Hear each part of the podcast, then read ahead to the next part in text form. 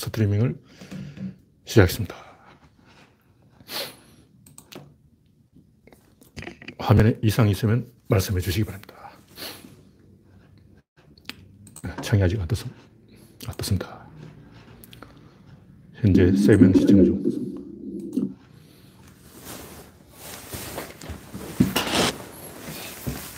네. 특별히 이상이 없죠? 특별히 이상이 없죠? 네. 댄디 로저님이 일빠를 끊어줬습니다. 아임슈타인님, 그레이스 방님, 연화님, 반갑습니다.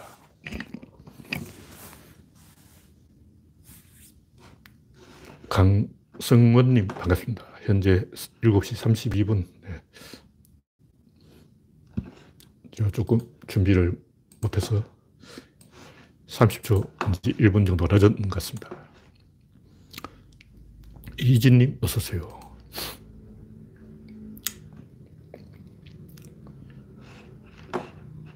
구독자가 1940명을 찍었다가 다시 1930명으로 줄어들었어요. 네. 박영진님, 어서오세요. 7시 32분. 차코노미님, 반갑습니다. 지호야님, 어서오세요. 현재 20명이 되었으므로 슬슬 본론으로 들어가 보겠습니다. 첫 번째 곡기는 역시 거짓말의 오세호. 이제 좀 바꿔야 되는데 매일 거짓말을 하니까 계속 이 오세훈 이야기를 할 수밖에 없어요. 지겨워, 지겨워, 지겨워. 이제 그만하자고. 어, 오세훈 때려주기도 정도껏 해야지. 이게 뭐야. 안철수 때려주기가 더 재밌지. 안철수는 어부 하잖아. 참. 네. 지호야님, 오성종님, 반갑습니다. 노 대표님 잘 듣고 있습니다. 네, 반갑습니다.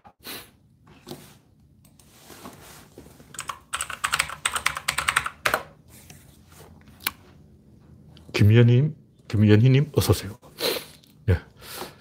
이 오세훈 이전 정부에서 결정되어 있었던 것이다. 첫 번째 거짓말. 두 번째 거짓말은 국장 전결이어서 나는 전혀 몰랐다. 세 번째 거짓말은 어디에 있는지도 몰랐다. 현장에 간 적이 없다. 네 번째 거짓말은 갔으면 어떻고 안 갔으면 어떤가. 그것은 본질이 아니다. 다섯 번째 거짓말은 낮은 가격으로 수용되어 엄청난 손해를 보았다. 이렇게 뻔뻔스럽게 어, 택도 없는 거짓말을 줄줄이 하고 있으니, 어휴, 이렇게 하면 사람들 깔봐요. 가오가 없어진 거야. 그냥 계속 해명만 하고 있지 공격적으로 자기 주장을 이야기한 적이 없어. 음. 바보 된 거죠. 네. 차코노미님, 지제이리님, 박명희님, 정미광님, 어서오세요.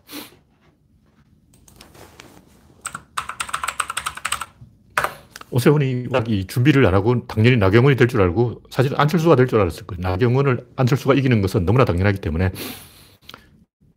오세훈은 정치를 재개하려고 슬쩍 애벌로 본 건데 얼떨결에 당첨되어 버렸어요. 큰일 났어요.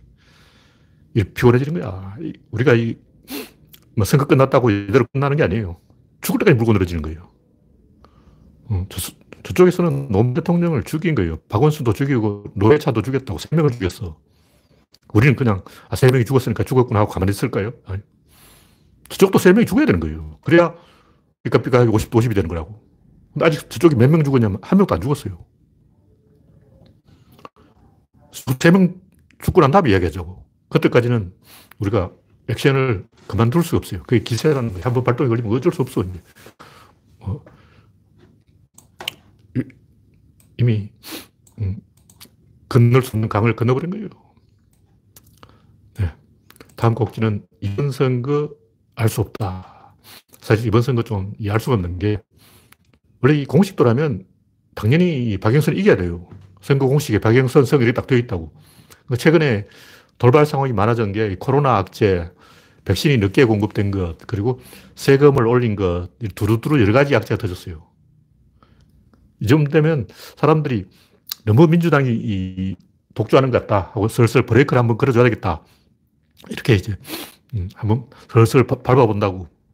그러니까 이게 이제 국힘당이 유리한 거고 민주당이 유리한 건 뭐냐면 원래 이런 선거는 3개월 전에 다 결정돼 있어요. 선거에 임박해서 무슨 폭로전 한다고 되는 게 아니야. 폭로전이 먹힐 수도 있는데 그것은 이 원래 특히 이 큰 선거라면 절대 이게 안 먹혀요. 근데 보궐선거이기 때문에 먹힐 수도 있어요. 큰 선거라면 폭로하는 쪽이 이 칼자를 쥐고 있는 거예요. 폭로 당한 쪽은 속수무책이야. 근데 이건 민주주의가 아니잖아. 민주주의는 공정해야 되는데 저쪽은 미디어를 갖고 막 자기 마음대로 폭로를 해. 근데 전통적으로 이 폭로를 누가 했냐면 진보가 했어요. 보수는 이 얻어맞는 쪽이고 보수, 진보가 때리는 거지. 보수는 샌드, 샌드백이야.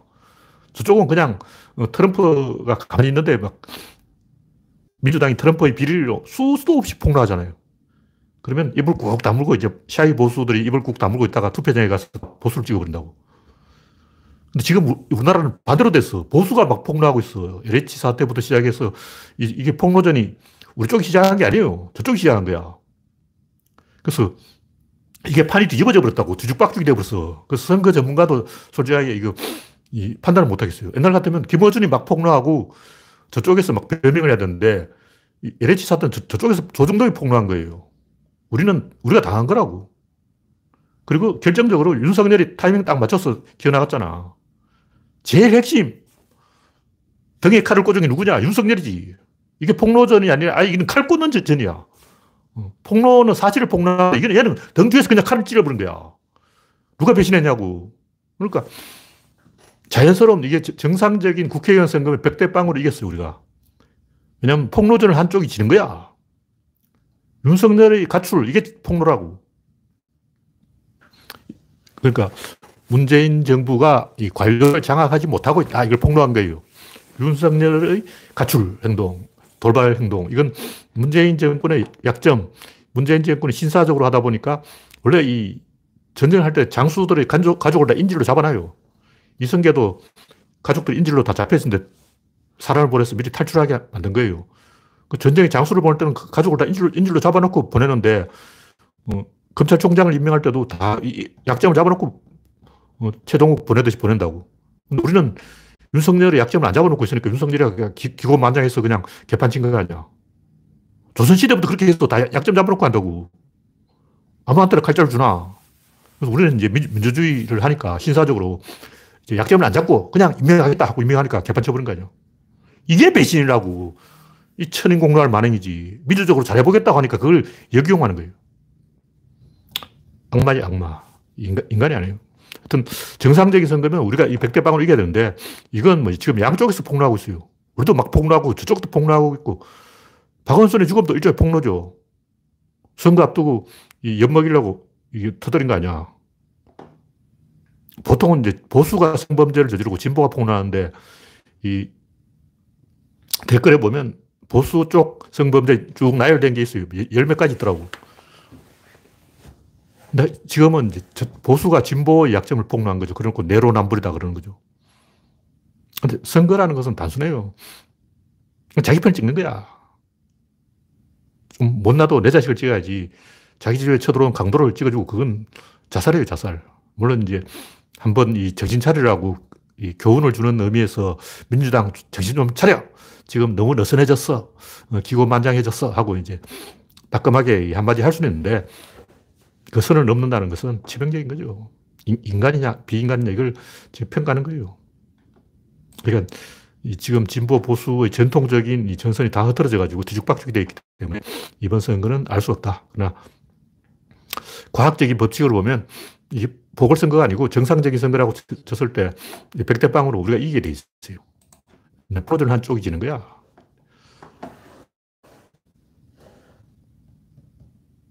네. 다음 꼭지는 진중권 동물의 배신 아니죠. 제 옛날부터 배신학을 연구해왔는데 왜 인간이 배신할까? 이유를 이제 알아냈어요. 이게 먹으려고 배신하는 거예요. 왜 이게 먹으려고 하냐면 이게 먹어야 호르몬이 나오기 때문에 호르몬이 안 나오면 어떻게 우울증 걸려. 우울증 걸리면 어떤 숨을 쉴 수 없어. 숨을 쉴 수 없으면 어떤 일이라는 자살 충동이 일어나. 그 진중권은 자살할까 아니면 배신할까 둘 중 하나 선택해야 되는 거예요. 그 어떻게 하겠어? 자살할 수가 없으니까 배신하는 거예요. 그럼 배신 안 하는 사람은 뭐냐? 배신 안 하는 사람은 게임을 여러 가지 설계해 놓고 있는 거예요. 저 같은 경우는 무조건 100% 내가 이기는 게임을 12가지 설계해 놨어. 일단 제일 큰 게임이 구조론 게임이지. 구조론 내가 만들었기 때문에 내가 항상 이겨요. 누가 뭐 구조론을 가지고 나한테 도전해봤자 깨갱이야. 무조건 내가 이겨. 그래서 유시민은 불리하면 책을 쓰면 돼. 진중권 책 쓴다고 팔리겠냐고. 그러니까 선비는 자기가 이길 수밖에 없는 게임에 12가지 설계해 놓고 있기 때문에 하나 좀 저도 신경 안 써요. 이쪽에 지면 저쪽에 이기면 되잖아. 어, 정치에서 지면 학문을 닦으면 되고, 학문도 안 되면 후학을 키우면 되고, 후학을 못 키우면 그냥 마누라하고 행복하게 살면 되고, 정 안 되면 자연인이 되면 된다고. 근데 진중권 같은 사람은 김어준한테 지가지고 약이 오르거든. 내가 김어준보다 못한 게 뭐냐. 약이 올라 죽을라 그러는 거예요. 이 사람들이 왜 자살을 할까? 살 수가 없으니까 자살하는 거예요. 숨이 여기까지 딱 막혀요. 숨이 막혀가 이렇게 되는 거예요. 고통이 너무 심하기 때문에 자살하는 거지. 보통 뭐 자살할 용기로 살아라. 용기가 있어 자살하는 게 아니야. 숨을 못 쉬어서 자살하는 거라고. 어? 저도 뭐 자살할 생각을 옛날에 해봤는데 이유가 딱 하나예요. 수, 호흡이 안 돼. 진짜 호흡이 안 돼요. 우울증 걸리면 하늘이 콱 무너진 것 같고 이렇게 돼서 숨 쉬는 게 힘들어. 이렇게 숨을 쉬어야 돼요. 그 자살 충동을 느끼는 거예요. 안, 안 죽으려고 배신하는 거야. 그 노무현 대통령이 왜 돌아가시냐. 숨을 못 쉬어서 돌아가신 거예요. 박원순도 똑같고. 왜 이런 일이 나냐면 호르몬 때문에 호르몬. 여기 일반인들은 괜찮아. 어린애들은 괜찮다고. 어린애들은 뭐 잘못해도 아이가 엄마한테 울면 돼. 그냥 뒹굴어 버리면 돼. 뒹굴어 버리고 우는 게 뭐냐면 동료를 부르는 거예요. 동네방네 사람들아 하고 막 외치면 돼. 어. 그러니까 자기가 어떤 고통을 당하면 막, 아이고, 내 이야기 좀 들어봐라. 내가 어떤 꼴을 봤냐. 우리 신랑이 말이야. 우리 어, 시아버지가 말이야. 우리 시어머니 말이야. 세상에 이럴 수가. 어떻게 이럴 수가 있니? 어, 그러면 사람들이 아이고, 아이고 하고 막 걱정을 해준다고. 그러면 막 분이 풀리는 거야. 근데 이제 자기가 두목이면 어떻게 해야 되냐. 두목 침팬지는 망하는 거예요. 방법이 없어. 두목 침팬지가 막 응애요 하고 막 울고 막 떼굴떼굴 뒹굴고 이러면 안 돼. 그러면 아웃된다고. 그러니까 일반인들은 회사에서 잘리면 다른 회사로 옮기면 된다고. 특히 미국 같은 데는 취직이 잘 되기 때문에 3개월 내는 다 취직해요. 그러니까 현대 상, 쌍용이죠. 쌍용 자동차 직원이 수도 없이 많이 자살했죠. 근데 이게 쌍용, 쌍용. 다른 회사는 안 그래. 쌍용 발음이 잘 안 돼서 발음하기 힘든데 쌍용만 그렇고 다른 일반 회사라면 그렇게 자살 안 해요. 왜 쌍용 자동차가만 문제일까? 제발 이 블랙리스트 올랐어요. 기업들이 쌍용차 출신이라 그러면 취직 안 시켜줘. 전에 직장이 어딥니까? 쌍용차에서 근무했는데요. 아, 안 뽑, 쌍용 출신 안 뽑으면 내려버린 거다 자살해버린 거예요. 자살할 수밖에 없지. 어떻게 하라고. 취직을 안 시켜주는데. 블랙리스트 올랐는데. 그래서 이걸 진실을 이야기하자고. 까놓고 이야기하자고. 해고도 할 수 있죠. 해고하면 어때? 미국 같으면 해고하면 금방 다른 데 취직해버려요. 우리나라는 블랙리스트가 있어가지고 해고하면 인생이 끝나버리는 거예요. 가족하고 같이 자살해야 돼. 그래서 이 자살할 수밖에 없는 그런 상황으로 내몰리면 어떻게 되냐면 배신을 하는 거예요. 사건은 꼬리에 꼬리를 물고 일어나기 때문에 실무자라든가 어린이라든가 약자들은 배신 안 해요. 자기가 잘못한 게 아니기 때문에. 근데 사장들은 회사가 망하면 정몽원 사장 자살했잖아요. 응. 온노비 사건 그거 뭐 아무것도 아닌데 대북 송금 특검 그거 아무것도 아닌데 그 결국 정몽원 회장을 자살하게 만드는 거죠. 왜냐면 사장이니까 정몽원 회장이 막 현대 사표 내고 다른 LG에 취직하고 그럴 수 있나. 어. 내가 정몽원 사장인데 현대 사장인데 씨발 어, 오늘부터 현대 안 해! 그러고 내가 삼성에 취직할 거야 그러고 막 어, 그게 되냐고 안 되지. 그래 자살해야 되는 거야. 그래서 두목 침팬지 자격이 없는 사람이 두목 침팬지가 호르몬이 나오면 자살을 하든가 아니면 배신을 해요. 이문열은 왜 저렇게 됐나? 이문열은 존나 잘났어요. 아, 내가 낸대 하고 막 내가 바로 천하의 이문열이다 하고 근데 이문열을 누가 씹었냐면 백낙청이 씹었지. 이문열 저 새끼는 인간이 아니니까 같이 놀지 마 이랬더니 왕따 돼버린 거예요. 그래서 이 이문열이 삐져가지고 저, 저쪽 편에 붙은 거예요. 다 알지. 누가 모르냐고. 인문열이 개소리 하지만 그, 그 세상과의 불화라는 것은 진실은 백낙청한테 왕따당한 거예요. 그 외에도 많지. 우리가 다 알잖아. 이렇게 이문열이는 뭐 나는 보수다. 뭐 개소리야. 사실은 나는 왕따다. 이렇게 말해야 진실이지. 왜그 진실을 말 하냐고. 그런 책을 내, 내라고. 뭐 황제를 위하여 이게 다 정치 소설이에요. 제목을 바꿔야지. 왕따를 위하여. 어. 솔직하게 그렇게 쓰라고. 책 제목 왕따를 위하여 그렇게 쓰면 내가 읽어주잖아. 근데 이분들은 솔직하지 않은 인간이야. 자기가 왕따 당했다는 말 참아 못하고 막 좌파들이 어떻게 하고 욕하고 다니는 거예요. 전라도에서 왔냐 그러고 막. 본질은 왕따 이론이에요. 하여튼 이 그러니까 이분들 같이 명세 높은 사람이 배신을 하는 거예요. 이회수는 배신을 안 해. 왜냐면 이회수는 워낙이 강원일보 아니야. 강원일보. 어, 시춘문의 등단 작품이 강원일보야. 어. 그, 그렇게 변두리에서 등판했기 때문에 이, 이분들처럼 명성을 얻지 못했어요. 그래서 아웃사이더이기 때문에 만족하고 사는 거야. 왕따 돼도 신경 안 써. 그래, 니들 나 왕따 시켜라. 나 원래부터 왕따여서 하고 기기거리고 돌아다니는 거예요. 다시 말해서 이회수는 두목 침팬지가 아니라고. 두목 침팬지가 아니고 뭐냐, 약장수 침팬지야. 그냥 룰루라라 하고 막 나는 약을 팔 거야. 엿장수, 엿 사세요 하고 막 신났어. 그러니까 엿장수 침팬지들은 어, 절을 안 해요. 그리고 배신도 안 해. 근데 이분들은 두목 침팬지 호르몬이 나와가지고 두목 노릇을 해야 되는데 사람들이 비웃으니까 이 자살을 하는 게 아니고 사실상의 자살을 해버린 거예요. 그게 자살이 뭐야? 이분들은 죽은 사람이에요. 진중권도 죽은 사람이야. 그게 자살이야. 변희재의 부하가 됐잖아. 변희재 부하가 된 게 그 죽은 거지. 살은 거냐고. 기생충 서밋도 죽은 사람이에요. 사실상의 문학적 자살이다. 다시 말해서 지식인적 자살, 지식, 어, 지성적 자살이. 네, 현재 시점에서 윤석열에 대한 전망은 어떻게 보나요? 윤석열에 대해서는 뭐 볼 것도 없어요. 제 양반은 그냥 장모 변명하러 나온 거예요. 정치하러 나온 게 아니고, 내 장모는 건드리지 마! 하고 이게 지금 위협 사격을 하고 있는 거예요. 저는 윤석열을 조금 긍정적으로 봅니다. 시험 벌게 되잖아요. 선거까지 아직 1년이 남았는데, 1년을 긴 시간 동안 가만히 있으면 악재가 터져요. 이 터지게 돼 있어. 이, 어, 병장들이 어, 떨어지는 낙엽을 조심하라. 그런데 떨어지는 낙엽을 우리가 1년을 기다려야 돼. 1년 동안 떨어지는 낙엽을 어떻게 조심해? 근데 윤석열을 딱 비를 맞아주잖아, 대신. 어, 우리가 막 낙엽을 조심해. 윤석열이 대신 막 진흙탕에서 뒹굴어주고 얼마나 좋아. 그래서 저 볼 때 윤석열은 정치하러 나온 게 아니고 장모를, 장모는 건드리지 마. 위협 사격을 하는 사람이기 때문에 전혀 신경 쓸 필요도 없습니다. 하여튼 그래서 이 지식인이 자해를 하고 자살을 하고 혹은 배신을 하는 것은 호르몬 때문에 그런 거예요. 호르몬은 계속 나와야 돼. 흐름이 계속 이 어져야 돼. 계속 누군가한테 전화가 오고 사건이 연결되고 뭔가 바빠야 돼요.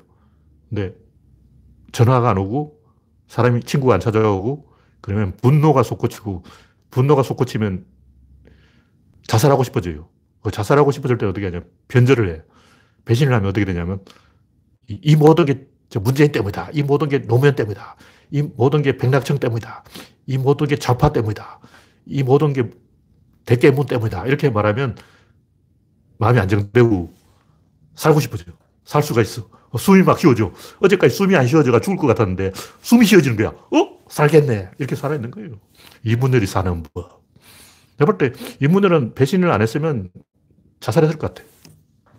인간이 이 두목 침팬지 호르몬이 나오면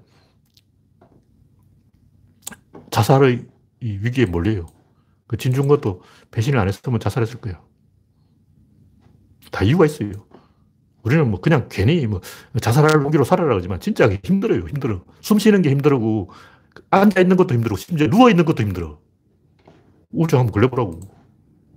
누워 있는 것도 힘들어서 못 누워 있어요. 그러면 배신을 해야 돼. 배신하면 최소한 숨은 쉴 수 있잖아. 그걸 배신하는 거야. 그럼 배신 안 하려면 어떻게 되냐. 자기가 100% 이기는 게임 설계해야 돼. 저 같은 경우는 무조건 이겨요. 내가 이겨요. 그냥 구조론을 내가 갖고 있으니까. 예를 들면 뭐, 김기덕 감독, 뭐, 영화를 만들면 이겨. 어. 소설가는 소설을 쓰면 이겨. 화가는 그림을 그리면 이겨. 음악가는 노래를 부르면 이겨. 연주를 하면 이겨. 자기가 잘하는 것을 이기면 돼요. 유시면 제가 안 되면 책을 팔아보면 돼요. 자기가 이길 수 있는 게임에서 이기면 되는 거예요. 자기가 지는 게임 하면 안 되지. 네, 다음은 노인에게 딸을 팔아먹은 여자. 이 윤석열이가 왜 그 젊은 사람하고 결혼했나 보니까 아 이유가 있더라고. 장모가 수백억을 헤쳐먹었어. 근데 감옥에 가야 될 상황인 거야. 감옥에 안 가려고 딸을 팔아먹은 거예요. 100% 팔아먹은 거야. 아니, 미쳤냐고. 나이가 차이 그렇게 많은 영감한테 왜 딸을 줘? 어떤 사람도 아니고, 이상한 사람이지. 그것도 검사 아홉 번 떨어진 사람인데, 구수해가지고 겨우 합격한 그 늙은, 전망이 없는, 어, 생긴 것도 히틀러. 그런 사람한테 왜 어, 시집을 보냈냐고, 딸을. 이유가 있는 거예요. 그 뭐 성형수술 잘 됐다고 자랑하려고 그런 게 아니고, 딱 보는 게 세 사람의 공통점이 장모 덕에 정치하네. 박형준은 정치작을 만들려고 이혼을 하고 재혼을 했고, 오세훈 또 처갓집 부자라는 걸 돈 냄새 맡고, 야, 이렇게 돈 많은 마누라를 얻었는데 정치를 해야 되겠다. 전두환 또 이, 이순자가 개소리를 꾸집어가지고 정치하게 됐는데, 장모 등살에 정치를 안 할 수가 없어요. 그래서 점점 우리나라 이 정치판이 복부인 손에 놀아나는 거예요. 황당한 거예요. 이런 걸 사람들이 이야기를 안 하는 것 같아요. 제가 이야기하는 거예요. 제가 뭐 특별히 그 장모한테 유감이 있는 게 아니고 감옥에 갈 상황이 되니까 검사 사유가 필요했다. 이게 본질이다. 오세훈이 글피하면 본질, 본질 그러는 거야. 뭐가 본질이냐? 이게 본질이지. 감옥에 안 가려고 검사 사유 얻은 거 아니야.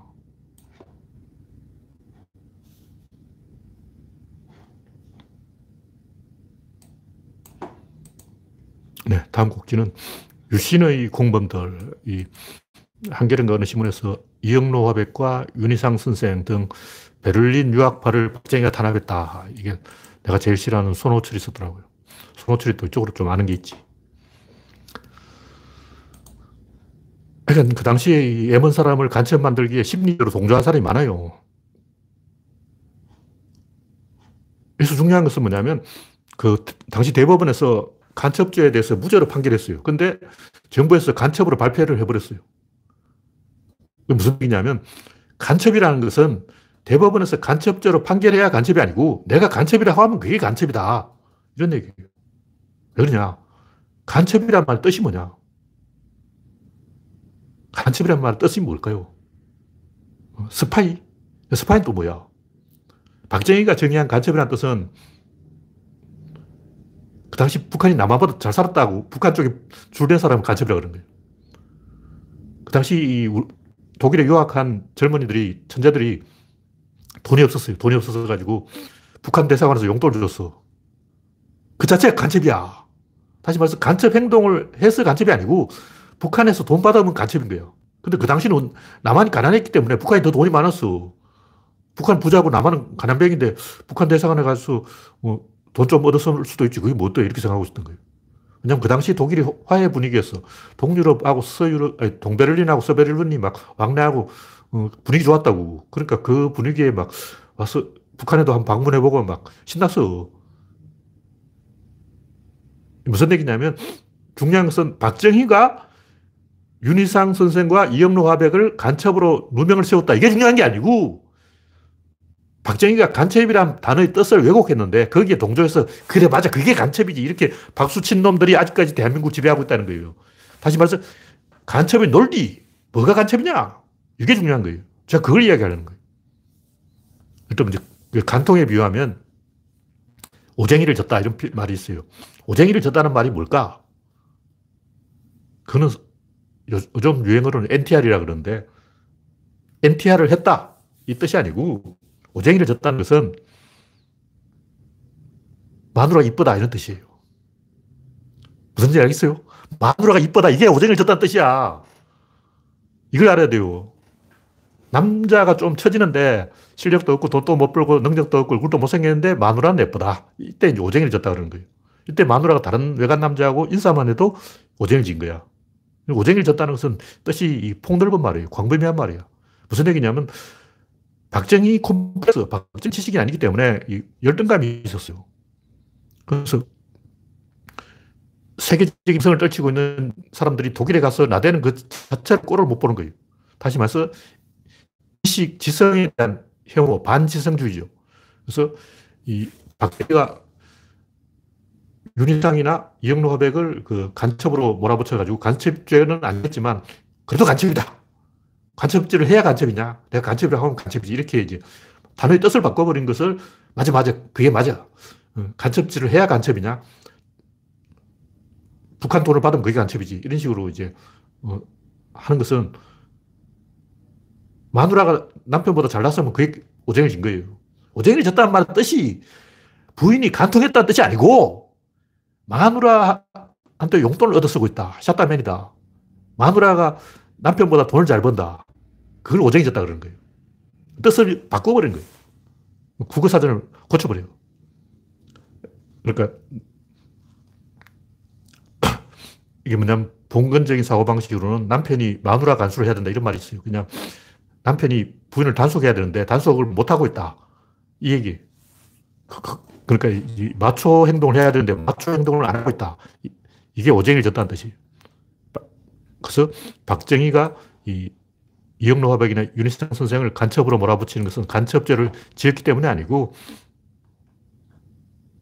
가부장 제도의 그 서열 1위 누냐? 서열 1위는 박정희다. 이렇게 돼야 되는데 지식인은 박정희를 그 찬양하는 역할, 의용 시인, 의용 작가, 의용이 돼야 되는데 박정희보다 더 유명하고 어, 더 뛰어나니까 그 자체를 어, 참을 수 없다. 콤플렉스를 키는 걸 그, 그런 사람들이 박정희의 그 행동을 지지했어요. 지금도 지, 그러고 있어. 반지성주의. 그 사람들이 그 교묘하게 말을 꼬아가지고 사실 왜곡하는 게 규칙이 있어요. 네. 이 정도로 이야기하고, 오늘 뉴스가 좀 없었는데, 오세훈이 사고를 하도 많이 쳐가지고 전부 뭐 뉴스 나온 게 전부 박형준이 개수작했다, 오세훈이 개수작했다 하도 많이 해가지고 지금 이 이야기 하는 게 의미가 없어, 의미가 없어. 어. 하여튼 제가 하고 싶은 얘기는 못나도 내 자식을 찍어야지 남의 자식을 찍는 것은 정신 나간 짓이다. 그런 얘기예요. 민주당 잘해보자고 했는데 잘못한 거고 저쪽은 아예 잘해볼 생각이 없어서 그냥 해먹으려고 한 거예요. 다음 곡지는 세상은 무엇으로 이루어져 있는가? 이런 이제 구조론에 대해서 마지막 책을 쓴다면 그맨 앞에 어떤 내용이 와야 될까? 이걸 제가 1년 동안 계속 고치고 있어요. 써놨다가, 아, 마음에 안 들어. 다시 쓰자. 아, 또 마음에 안 들어. 다시 쓰자. 맨 마지막에 이제 구조론의 어, 최종판, 최종 보스. 곤란한 질문을 받다 했죠. 아기가, 엄마, 엄마, 나 어떻게 태어났어? 물으면 어떻게 대답해야 되냐고. 뭐 성관계를 해서 이렇게 말하면 알아들을 거냐? 못 알아들었지. 무슨 말인지 모른다고. 남자의 물건이 어떻고, 뭐 여자의 신체가 어떻고, 어, 자궁이 어떻고, 뭐 임신이 어떻고 이러면 어, 임신이 뭐야? 자궁이 뭐야? 뭐 계속 물을 거 아니야. 설명이 안 돼. 어떻게 되죠? 곤란 질문을 당할 때는 그냥 황새가 물어줬다 그러는 거예요. 서양 버전이 우리나라는 청다리 밑에서 주워왔다 그러면 돼요. 때 다리 밑에서 주웠다 그래가지고 무슨 소리인가 하고 그때 어떤 섬뜩한 느낌이 기억나고 있어요. 하여튼 이 진화론은 생명이 어디서 왔는가 이걸 설명하고 있는데 창조론은 창조론이 아니고 창조설이죠. 창조설은 그 설명을 안 해요. 창조설은 세상에 어디서 나왔는가? 신한테 물어봐. 그거 다 신이 저질러 놨으니까 신한테 물어보라고. 이거는 황새가 물어왔다는 거하고 정확하게 구조 같아요. 어. 아기가 어떻게 태어나서 황새가 물어왔어. 다리 밑에서 주워왔어.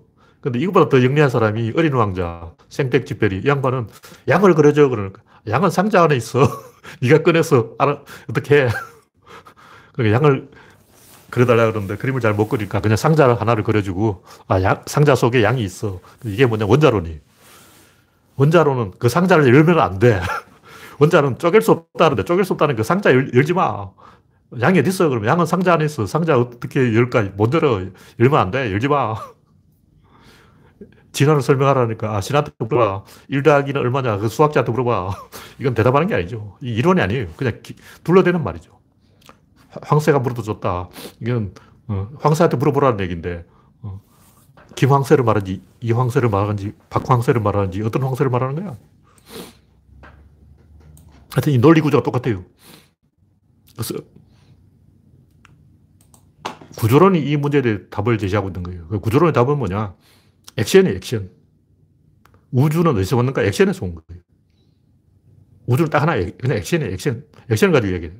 근데 왜 사람들은 액션을 이야기하냐면, 액션을 움직인다고 움직이지 가버려요. 움직인다면 막, 호로록 가버린 거예요. 설명할 수 없어. 이제 갔어. 가고 없는데 어떻게 설명할 거야. 어. 그래서, 어른은 주어와 동사로 되어 있는데, 이 동사가 액션이에요. 그럼 주어는 뭐냐? 그 상자라고. 그러니까, 양을 걸어줘 하면 양은 상자 안에 있어. 생명을 설명해줘. 생명은 신한테 있어. 물질을 설명해줘. 물질은 원자 안에 있어. 네가 원자 깨봐. 안 깨져. 아기는 어떻게 났어? 그는 황새가 불어줬어. 엄마 나 어떻게 태어났어? 다리 밑에서 죽어왔어. 다 똑같잖아. 그러니까 너는 주어와 동사가 있는데 주어는 상자고 동사는 그 상자 속에 들은 내용물이라는 거죠. 그러면 택배가 왔다면 택배 박스가 내가 주문한 상품이 아니에요. 박스는 그냥 종이야. 근데 우리는 원자론이라는 건 무슨 택배 박스론이야. 어, 내가 택배로 그 화장품을 주문했는데 화장품 어딨냐니까 이 박스 안에 있어. 근데 박스를 주문한 게 아니죠. 화장품을 주문한 거지 박스를 주문한 게 아니라고. 동사를 설명해야지 명사를 설명하면 안 돼. 명사는 그 동사를 담아놓는 박스라고. 바람은 박스고 바람이 불다 그러냐. 불다가 동사예요. 그러니까 바람이 부는 게 아니고 부는 그게 바람이야. 이 우주에는 액션이 있을 뿐이고 주어는 액션을 담아놓는 박스라고. 어린 왕자의 상자예요. 원자론 똑같지. 원자는 상자예요. 창조론에서 말하는 창조론에서 말하는 신은 상자예요. 그냥 상자 안에 있어. 이거 생떼 찌뿌리가 다 써먹은 거 아니야. 아, 이 양반 영리한 사람이야. 예.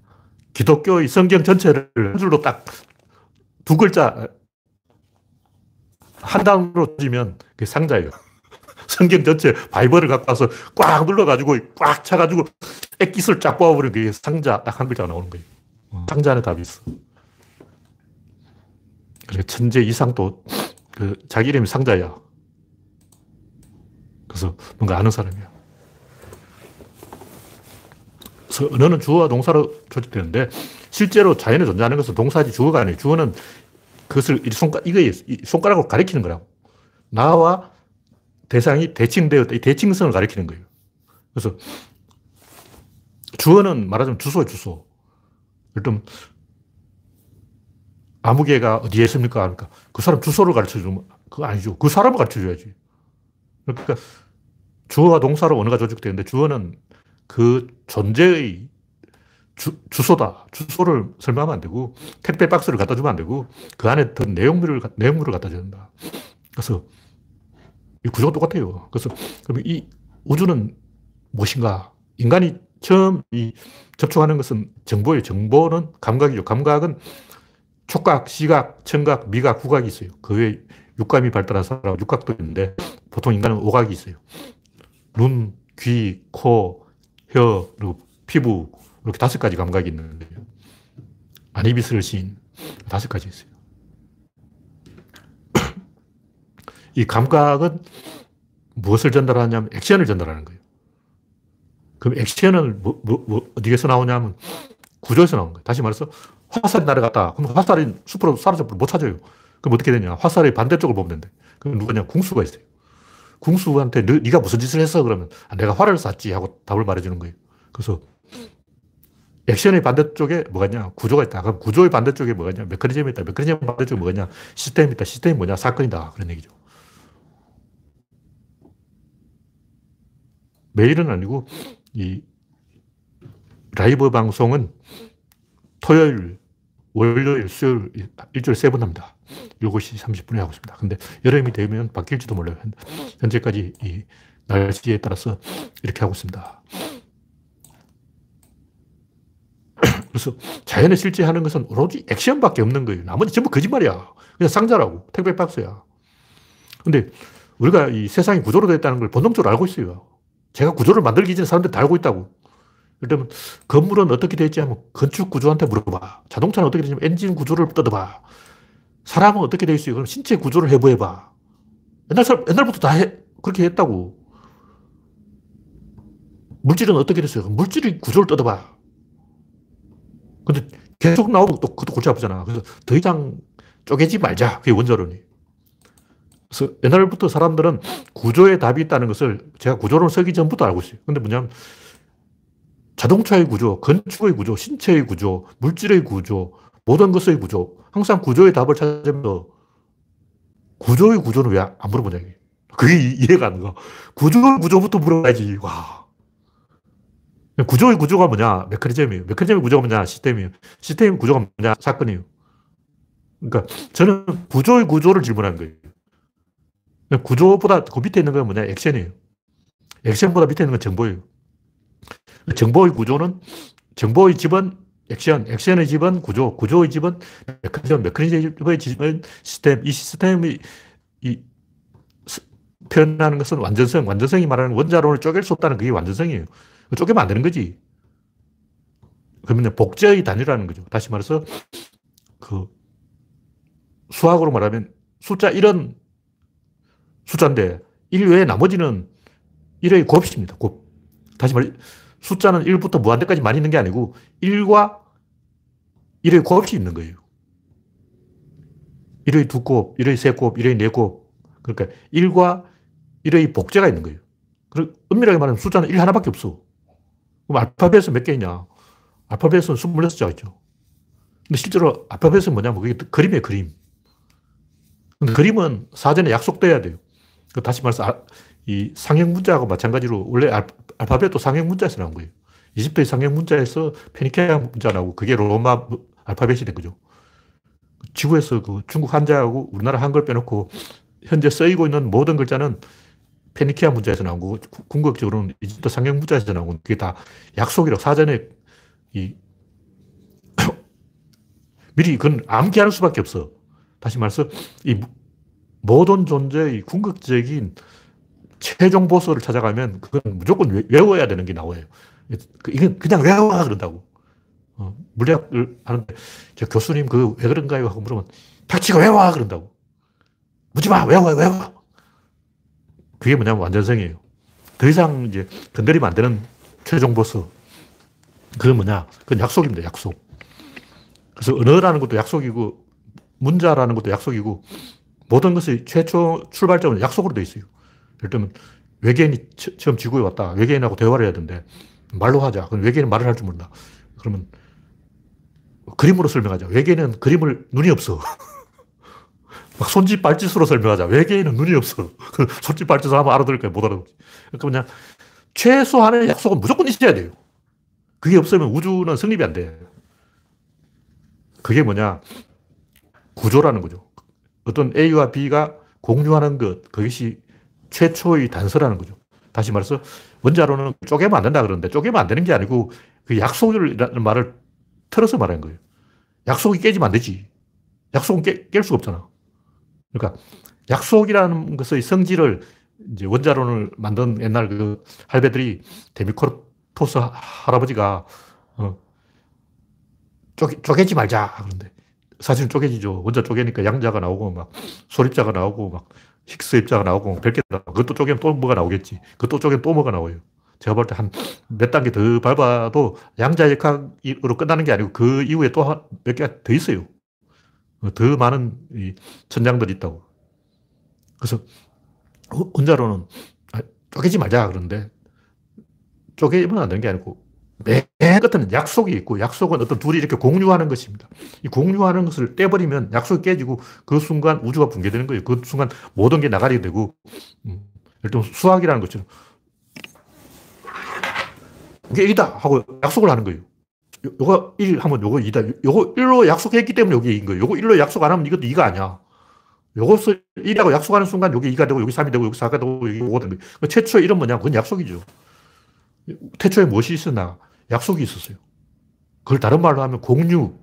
공유이기 때문에 그건 깨면 안 되는 거예요. 그래서 원자론을 만든 할아버지들이 원자는 깨지지 않는다. 이렇게 말한 거죠. 왜냐면 약속을 깨면 말을 할 수가 없잖아.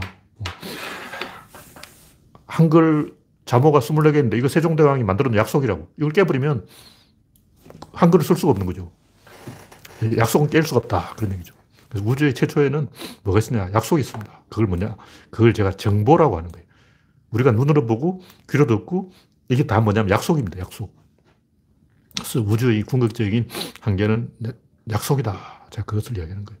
네, 현재 8시 11분이 되었으므로 오늘 충분히 이야기됐다고 보고 오늘 이야기는 이것으로 마치겠습니다. 현재 85명 시청 중 참석해 주신 85명 여러분 수고하셨습니다. 감사합니다.